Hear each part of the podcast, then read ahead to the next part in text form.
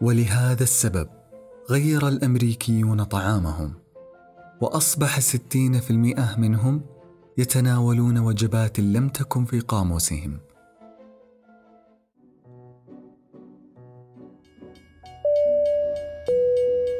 النداء الأخير للرحلة رقم واحد، والمتجهة بمشيئة الله إلى نيويورك.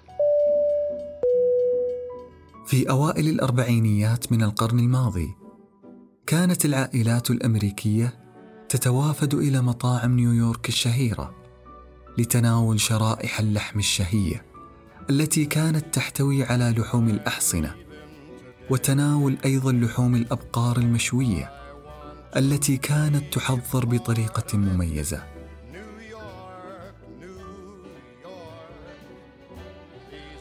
إلى أن دخلت الولايات المتحدة الأمريكية الحرب عام ألف وتسعمائة وواحد وأربعين، عندها بدأت الحكومة بشحن الكثير من اللحوم المحلية إلى أوروبا ومنطقة المحيط الهادي من أجل دعم القوات التي كانت تقاتل في الحرب العالمية الثانية. أما في الولايات المتحدة الأمريكية نفسها، فقد بدأ المتاح من اللحوم في التناقص. أصبح المسؤولون في هيئة الغذاء يشعرون بالقلق حيال الحرب الطويلة المستنزفة التي ربما تترك الأمة الأمريكية تموت جوعاً بسبب قلة البروتين. وفي بيان صحفي ألقى الرئيس السابق هربرت هوفر كلمة إلى الأمريكيين يقول لهم: إن هذه المشكلة سوف تخيم على أجزاء أكبر وأكبر من الولايات المتحدة الأمريكية مع استمرار الحرب، فيجب علينا أن نقدم الإمدادات الغذائية والعسكرية للبريطانيين والروس. أما من جهة الإمدادات الغذائية، فهي مهمة في هذه الحرب كأهمية الدبابات والطائرات. وفي ذلك الوقت لم تكن لحوم أعضاء الحيوانات الداخلية تحظى بشعبية سكان أمريكا، فكان من الممكن أن تفضل امرأة من الطبقة المتوسطة أن تموت جوعاً على أن تضع لحم اللسان أو الأمعاء على مائدتها. ومع هذا القلق وخوف الشعب بسبب قلة طعامهم، اجتمعت وزارة الصحة الأمريكية بعشرات من العلماء الرواد في علم الاجتماع وعلم النفس وعلم الإنسان، بمن فيهم مارغريت ميد وكيرت لوين، اللذان يعتبران من أشهر الأكاديميين والمؤثرين الاجتماعيين في ذلك الوقت، وكلفتهم بمهمة أن يفكروا في طريقة لإقناع الأمريكيين بتناول لحوم الأعضاء الداخلية للحيوانات، ودفع ربات البيوت إلى طهي الأعضاء الغنية بالبروتين مثل الكبد والقلب والكلى والمعدة لأزواجهن وأطفالهن، حيث أنها كلما تبقى بعدما ذهبت شرائح اللحم خارج البلاد. وهكذا عندما اجتمع المؤثرين الذين تم توظيفهم في لجنة العادات الغذائية لأول مرة، وضعوا نصب أعينهم القيام بطريقة منهجية بتحديد العوائق الثقافية التي لا تشجع الأمريكيين على تناول لحوم الأعضاء الداخلية.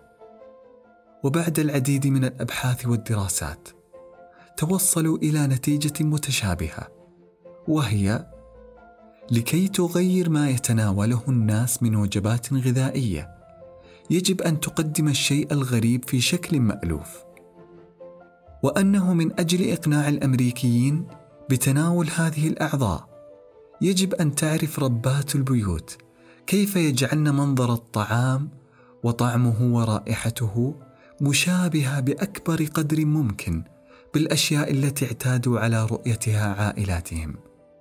وسرعان ما تلقت ربات البيوت رسائل بريدية من علماء النفس، مفادها أن كل زوج سيشعر بالبهجة عندما يتناول فطيرة اللحم والكلى.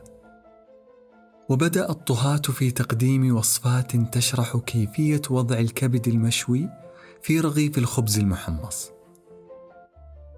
من جانب آخر، قام قسم الإعاشة، وهم الأشخاص المسؤولون عن إطعام الجنود، بتطبيق هذا المبدأ. ففي أثناء تقديمهم للخضار والأطعمة الغنية بالألياف رفضها الجنود، وعندها بدأ القائمون على إعداد الطعام بتغيير مظهره من تقطيع وسلق قطع الخضار وتقديمه بطريقة جميلة على المائدة، والنتيجة كانت أن الجنود أكلوه دون أي شكوى. وقد كتبت مارغريت ميد معلقة على هذه التجربة تقول: لقد كان من المرجح أن يتناول الجنود الطعام سواء كان مألوفا أم غير مألوف، ما دام قد تم إعداده بطريقة مشابهة لخبراتهم السابقة وتقديمه بطريقة معتادة. وبعد سنوات قليلة من انتهاء الحرب العالمية الثانية، وبعد هذه الحملات الكبيرة وهذا الكم الهائل من التأثير، تغيرت العادات الغذائية واندمجت لحوم الأعضاء بشكل كامل مع وجبات الأمريكيين، وأصبحت جزءاً لا يتجزأ من مائدتهم، حيث أشارت دراسة جامعة كولومبيا إلى أن استهلاك الأحشاء ارتفع بنسبة ثلاثة وثلاثين بالمئة خلال الحرب، وبحلول عام ألف وتسعمائة وخمسة وخمسين ارتفعت بنسبة كبيرة لتصل إلى أكثر من ستين بالمئة. ولهذا السبب غير الأمريكيون طعامهم، وأصبحت الكلى طعاماً أساسياً على العشاء، بينما الكبد من أجل المناسبات الخاصة.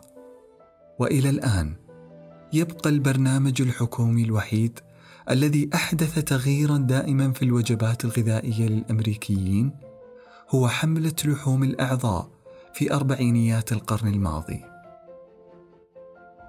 وفي الختام، هذه القصة وتأثيرها على التلاعب في ذائقتنا وقدرتها على إجبارنا على اختيار ما نعتقد أننا ذو حرية في اختياره لا يقتصر حدوثها على الوكالات الحكومية أو المحطات الإذاعية أو وسائل التواصل الاجتماعي، بل حتى على الأفراد. فالدرس واحد لا يتغير: إذا وضعت الشيء الجديد في ثياب قديمة يصبح من السهل على الناس أن يتقبلوا. جميع مصادر هذه الحلقة في صندوق الوصف.